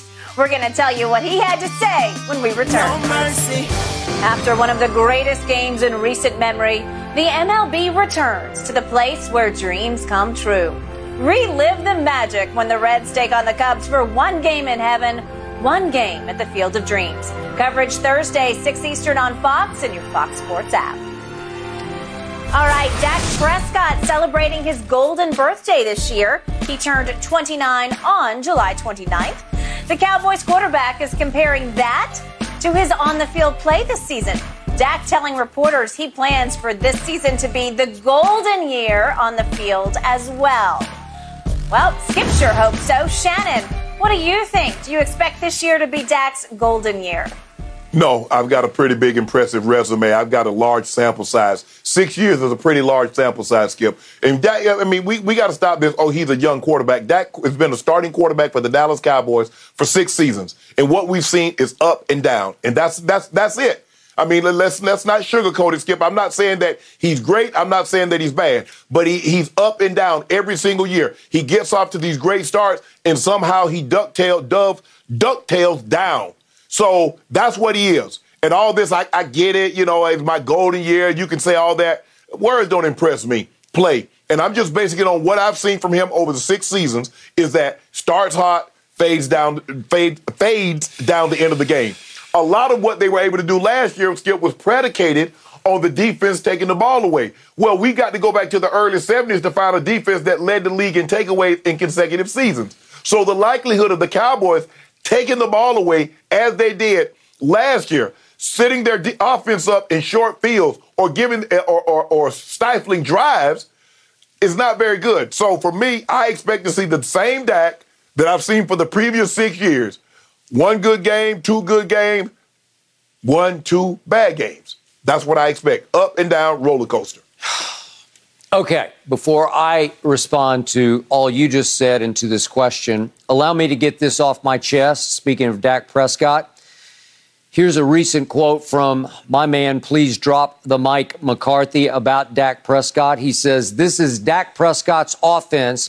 And I think you see him taking ownership of that because at the end of the day, defense wins championships, but the Super Bowl is won by the quarterback. Mike uh, let's see, defense wins championships, championship. but the Super Bowl is won by the quarterback. So is the, is, is the Super Bowl not a championship? I, I don't know. I don't know. Please drop the mic, please. Just stay away from the mic because the more he talks, the worse it gets. And the more he tries to talk to the team, the less inspired the team seems to be. So please just stay away. Now back to the golden year quote. I was a little surprised that Dak uttered this quote, but he's getting a little more defensive by the interview because the questions he's having to answer are getting a little more pessimistic, which is causing him to try to be overly optimistic for the first time in his career. I've never heard him say things like this. And by the way, if, if the golden year, I'd never heard of this, but your golden birthday is 29 on the 29th, obviously. So I guess the best year of my life, my golden year was when I was four years old because mine's the fourth. So I don't know. I, I guess I'm done. But, that was a Skip, long thought, time ago. But Skip, I thought Golden was 50. Isn't Golden 50? I don't know. I'd never heard of this concept before, but whatever. okay. Dak is reaching because I think Dak is getting a little desperate because he's having to be more and more aggressively positive about how good he's going to be because the questions are getting more and more aggressively negative from the Dallas media or the national media in any session that he's doing. Because to your point, now we've seen a pattern evolve with Dak Prescott, hot, hot, hot early, and then slowly but surely fades down the stretch and goes from hot to disastrous down the stretch. And we saw it in 2019. He bet on himself against Jerry Jones in the contract struggle. And we saw it again last year. So I'm no longer sure about Dak Prescott. And just like we talked about Zeke earlier, I think this is a make or break career year for Zeke, where you, you've either got to make it or you're going to get broken. And I'm not even sure you're going to be in the league after this year. What, and, and in Dak's case, to finish this off, th- this is a hot seat year for Dak Prescott, where that seat's going to get hotter by the game because – to your point, the schedule starts. It starts rough because you, you yeah. got right out of the box. You got Goat in Cincinnati, albeit at home, and it, it it stays rough for a little while because you got Philly early at Philly. And my, my point is now you better get off to a good start and maintain it, or, or you, you know, you're going to flip the script, or you're going to be cold early and then then roar back at the end because I haven't seen him roar back. So no. I, I'm I'm not I'm not sure I need him to be the, the quarterback that I thought he was from the start, which is more of a fourth overall pick than the fourth rounder that he actually was. But this is a huge year with him feeling the heat for the first time because it's it, uh, Shannon, this is classic. Be careful what you wish for because yeah. they got their money. They got paid. And as you well know, money can't buy happiness because you're going to have to back up your 75 million that you made last year, the 40 odd million you're going to make this year. You're going to have to back it up on the field with that kind of performance. I'm not sure he's capable of it. I'm rooting for him, but at this point, it's hard to completely trust him. But you and I have had conversations that we believe the Cowboys are worse off right now than they were when they ended the season, considering the losses, the Randy Agreed. Gregory's. Okay, there's no Amari Cooper. No. We saw how Dak looked without Amari Cooper in Kansas City, Skip. He scored nine points with two interceptions. No Michael Gallup to start the season. CeeDee Lamb is the only guy that's on the receiver that scored a touchdown in his career. So CeeDee is there. I, and I'm not overly certain that CeeDee uh, is ready to be the number one, but we'll find out. We'll find out very early on how good CeeDee is with no Michael Gallup, no Amari Cooper. Zeke, do you Zeke? Everybody keep expecting this renaissance season from Zeke that he's going to bounce back. Yeah. When we've never, when we haven't seen that from a running back, and that's not to say that it can't happen. No. But based on history, we haven't seen a running back have a downturn of three consecutive years and pick back up and go back to where they originally came from in the first three years. Yep. And the offensive line, Skip, they just isn't as good as they once were. Yep. Zack Martin is phenomenal. He's Correct. still a top two or three offensive lineman. Well, he's probably top two at his position. He and uh, uh, uh, uh, Quenton Nelson from uh, I, I don't know. Indy. I, I think he's one, but go ahead. Okay, okay, okay. I- won't fight you on that. I won't even fight you on that. Tyron Smith, he's starting to slow down a little He bit. is. Skip these injuries starting to come with greater regularity, and they're starting to keep him out for longer periods of time. And the center position, you know, when, when Fredericks left, your running game all but disappeared It- it because it, hadn't been the same since. Yeah. Ordinary at best is beyond. Yes. Yeah. So when you when you look at that, when you look at the pieces that are around him, the pieces around Dak isn't as good as they once were. And so to expect Dak to all of a sudden just take off and not have the ebbs and flows, yeah, I, I get it. Now he's not going to throw for 300 yards every game, Skip, but you can't have games where you don't score any point. I mean, uh, uh, uh, uh, no touchdowns. Yep. And, and especially like the game against the, uh, the Broncos. Skip, that's unacceptable. Just- You're favored. nightmare. You, you, right. You, you can't have a game. yeah. Kansas City was right for the taking. You Your defense played.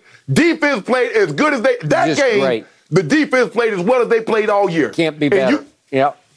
all that. If that if that was what the what Jerry paid him to be, Skip, you win that game. You win that one easy. Easy. I agree. So my fear is that I'm going to look back and say that Zeke made Dak in the in the big picture, and now Zeke's no longer Zeke. And I'm fearing that I'm going to look back and say Amari made Dak in 2018 when they Oh, acquired. Amari, at, as you know, at midseason, and they took off. And now I'm thinking the offensive line made both Dak and Zeke, and, and it's just not the same unless you tell me. Tyler Smith's going to be a perennial Pro Bowler starting this year at left guard, segueing to left tackle. And I just, Mel Kiper would vehemently disagree with that assessment. So all of a sudden, Jerry is effectively saying to Dak, remember, he told him at the press conference after they made their deal, and, and Jerry looked sideways at him and said, I overpaid you. I, I, he did. He overpaid Dak Prescott. And now Jerry's saying, okay, it's on you. You got it. I'm going to put Yeah. it all on your shoulders because we're not nearly as good at receiver. We're not as nearly as good in the offensive line. And we're definitely not nearly as good with our starting running back. So it's on you, young man. I Yeah. paid you. Now show me what you got. And you in the end, when Mike McCarthy says defense wins championships, I've already told you, however far my team is going to go is going to hinge on Dan Quinn's defense featuring 11 from heaven. That's going Well, to be the side of the ball that's going to have to carry this football team. I think Jerry is telling Dak, Dak, you need to do this because they need receivers, and there are a couple of out there that could possibly, you Nope. know, help. Yeah, I got but it. he's like, nah, nah, No, we good. You do it. You do it. Here we go. Hot seat. They say the quarterback make the receivers, right? Okay, Dak, go. I'm paying you forty million a year. Go make them. Go make uh, uh, the Noah Browns. Go make the Jalen Tolbert. Go make them. Go make Go them. make them something. Mm-hmm. we will find out, gentlemen. Time will tell. No mercy. USA Today releasing their updated NFL power rankings this morning. Guess who has that top overall spot? The LA Rams. Packers coming in at four, Buccaneers at seven, Eagles at nine. Skip's Cowboys came in down at 15.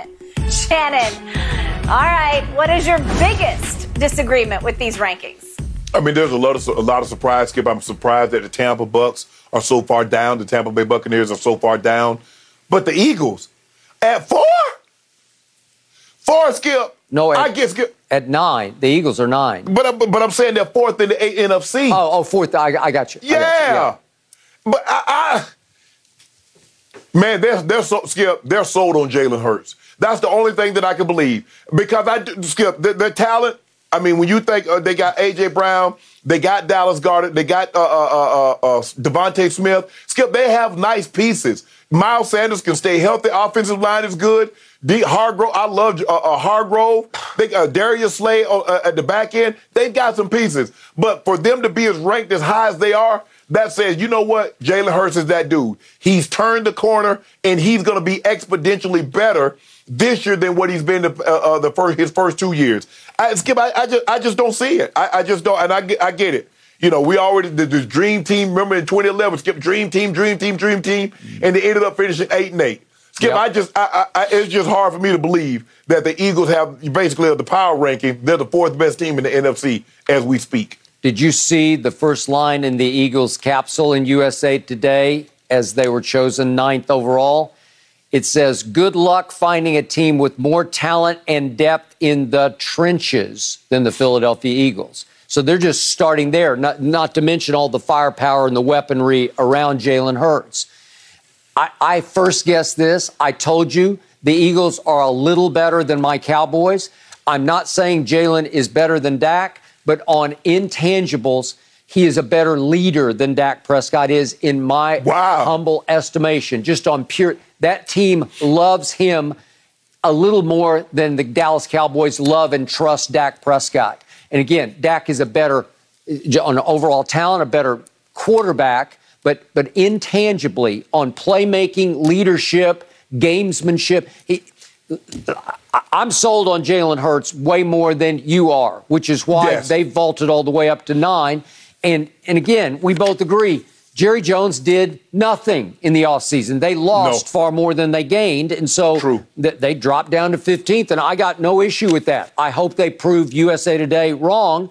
But I fear the Eagles because I do fear Jalen Hurts. And the Eagles' team around Jalen is way better than the team around Dak Prescott. So I get that because I first guessed it. Now back to the Buccaneers. You realize, Shannon Sharpe, they have just fallen three slots from four to seven because of one reason only, a reason you wrote off and discounted and undercut. They're saying that they fell three slots just because of the loss of Tom Brady's center, Ryan Jensen. And you said it was no big deal that Pro Football Focus graded him only as the 23rd best Let's center. go. Hey, he is it for Tom Brady. Brady, I told you, is going to get hit and hurried more without Ryan Jensen. So they're But going you got Julio now. Okay, but that's their point. That, that- what's the capsule say? Well, the notion of of Julio Jones against man coverage on passing downs is tantalizing. Pretty good bet. Tom Brady would rather have an injured Ryan Jensen than Julio. Well, he would. I would agree with that. But the the point is. They at least have enough time to try that kid Hainsey from Notre Dame, but I don't think he's going to be anywhere near Ryan Jensen. And then maybe they try to go get that J.C. Tretter, the head of the, the Players Union, who's still out Right. there on the market. I just think he's going to command a lot more money than they have left because they're they're down to the to the bottom barrel of what Well, they've tell, got left in the tell, salary Tom, cap. tell, tell, tell Tom to play for two million. Well, he probably will. Unlike LeBron James, you know, No, no, wha- no, whatever. I, he's supposed to make 30 million as opposed to the 50 million that Aaron Rodgers is going to make this year. So he's taking discount upon discount, but I'm sure he would. I'm, I'm sure he would redo his contract as we speak if they could re- if they could go get J.C. Tretter. No. Yes. Ain't happening. Yeah. Yeah, but I, I, I'm just, I mean, the, the Eagles, Skip, at the end of the day, yes, the Eagles are immensely talented. Yes, they have more talent than the Dallas Cowboys. But do you believe their quarterback is better? Are their, is their quarterback better than Tampa? Is their quarterback better than Dallas? Is their quarterback better than some of these teams in the NFC? I'm so, and Green Bay, being as high as they are, they lost Scantling. They lost uh, uh, uh, Davante. And Bakhtiari had a knee procedure, Skip, so they don't know if and when he's coming back. Yep, I got it. Look, my fear is J- Jalen Hurts is not better than Dak in a vacuum, but my fear is that Jalen Hurts will play better than Dak. I just heard you say down the stretch every year Dak folds. I don't. I don't think Jalen Hurts will fold. He'll be as good as he can be in every single game. he will play more consistently and intangibly than Dak will play. Okay. Well, we about to find out. I don't want to hear nothing. Now, don't, don't be, oh, this team, they pro football mm. focus and USA Today had them ranked, and my Cowboys. That's what you're trying to do. No, but I'm I ain't not. buying it. Well, I ain't buying it. I- it's hard for me to buy my Cowboys right now. Yeah. You are I'm also the king of reverse jinxing, Skip. I do have to say. Maybe. All right, guys, you are not going to want to miss this story. I'm so surprised to have read this. Bill Belichick actually opening up, giving some insight into fantasy football. Whatever. We're going to dive into that when Undisputed comes back. No mercy. Lots of twists and turns on that one. All right, during the Patriots media session yesterday, a 14 year old got to ask Bill Belichick a question and asked if fantasy football is good or bad for the NFL. Please, please tell me Belichick was decent to him. Take a listen to his response. Honestly, I don't really have any opinion on that because it, like fantasy football doesn't mean anything to me. Like we're just trying to win games out here, and so I don't know who's hot, who's not, who wins, who doesn't. Like I don't really care about that. I just care about whether we win. So yeah, gotta have fun with that. At least there was a smile at the end. I don't know. Shannon, give Belichick a letter grade for his answer. Skip, this is classic Belich- Coach Belichick. Skip, he gets an A. This is who he is. Skip, it doesn't matter if you're a kid. It doesn't matter if you're a woman. It doesn't matter if you're a man. You've been at this for eight months. You've been at this for 50 years. Coach Belichick is going to have the same response. This is who he is. I guess they thought, hey, we're going to sneak this kid up here and we're going to get Coach Belichick to have a little fun. Coach Belichick gave you a, a typical Coach Belichick answer. Mm. So I am, first off, not a big fan of 14 year olds getting to ask uh, questions in a real press conference. And Right. I'm thinking maybe is he a grandchild of Robert Kraft? I, I have no idea. But Bill Belichick gave his longest, nicest answer ever because this was a 14 year old asking the question. Uh, I, I dread to think what would have happened if one of the, the veteran reporters Oh. had asked that question because Belichick would not have liked it and would have spat back some short Right. answer. He, but but Skip, you know what? That's what I'm saying. You know, he was like, you know, I'm just trying to win football games. They have no bearing on this. I don't know who's up, who's down. I'm just trying to win. Blah blah blah. But you know, he was like, you're right. That was a kid, but it was a, it was still the same curt, matter of fact answer. I'm here to win football game. I don't care about no fantasy football. Well, Belichick better worry about trying to catch Tom Brady. Is what he's got to worry about. Oh, if, if, uh, uh, Mac Guys, Jones, he ain't we're gonna do out that. of time. Yeah. Fabulous show today. I loved all the insight, but that's it for us. Be sure to stick around though. The herd's coming up next. Have a fabulous weekend, everybody.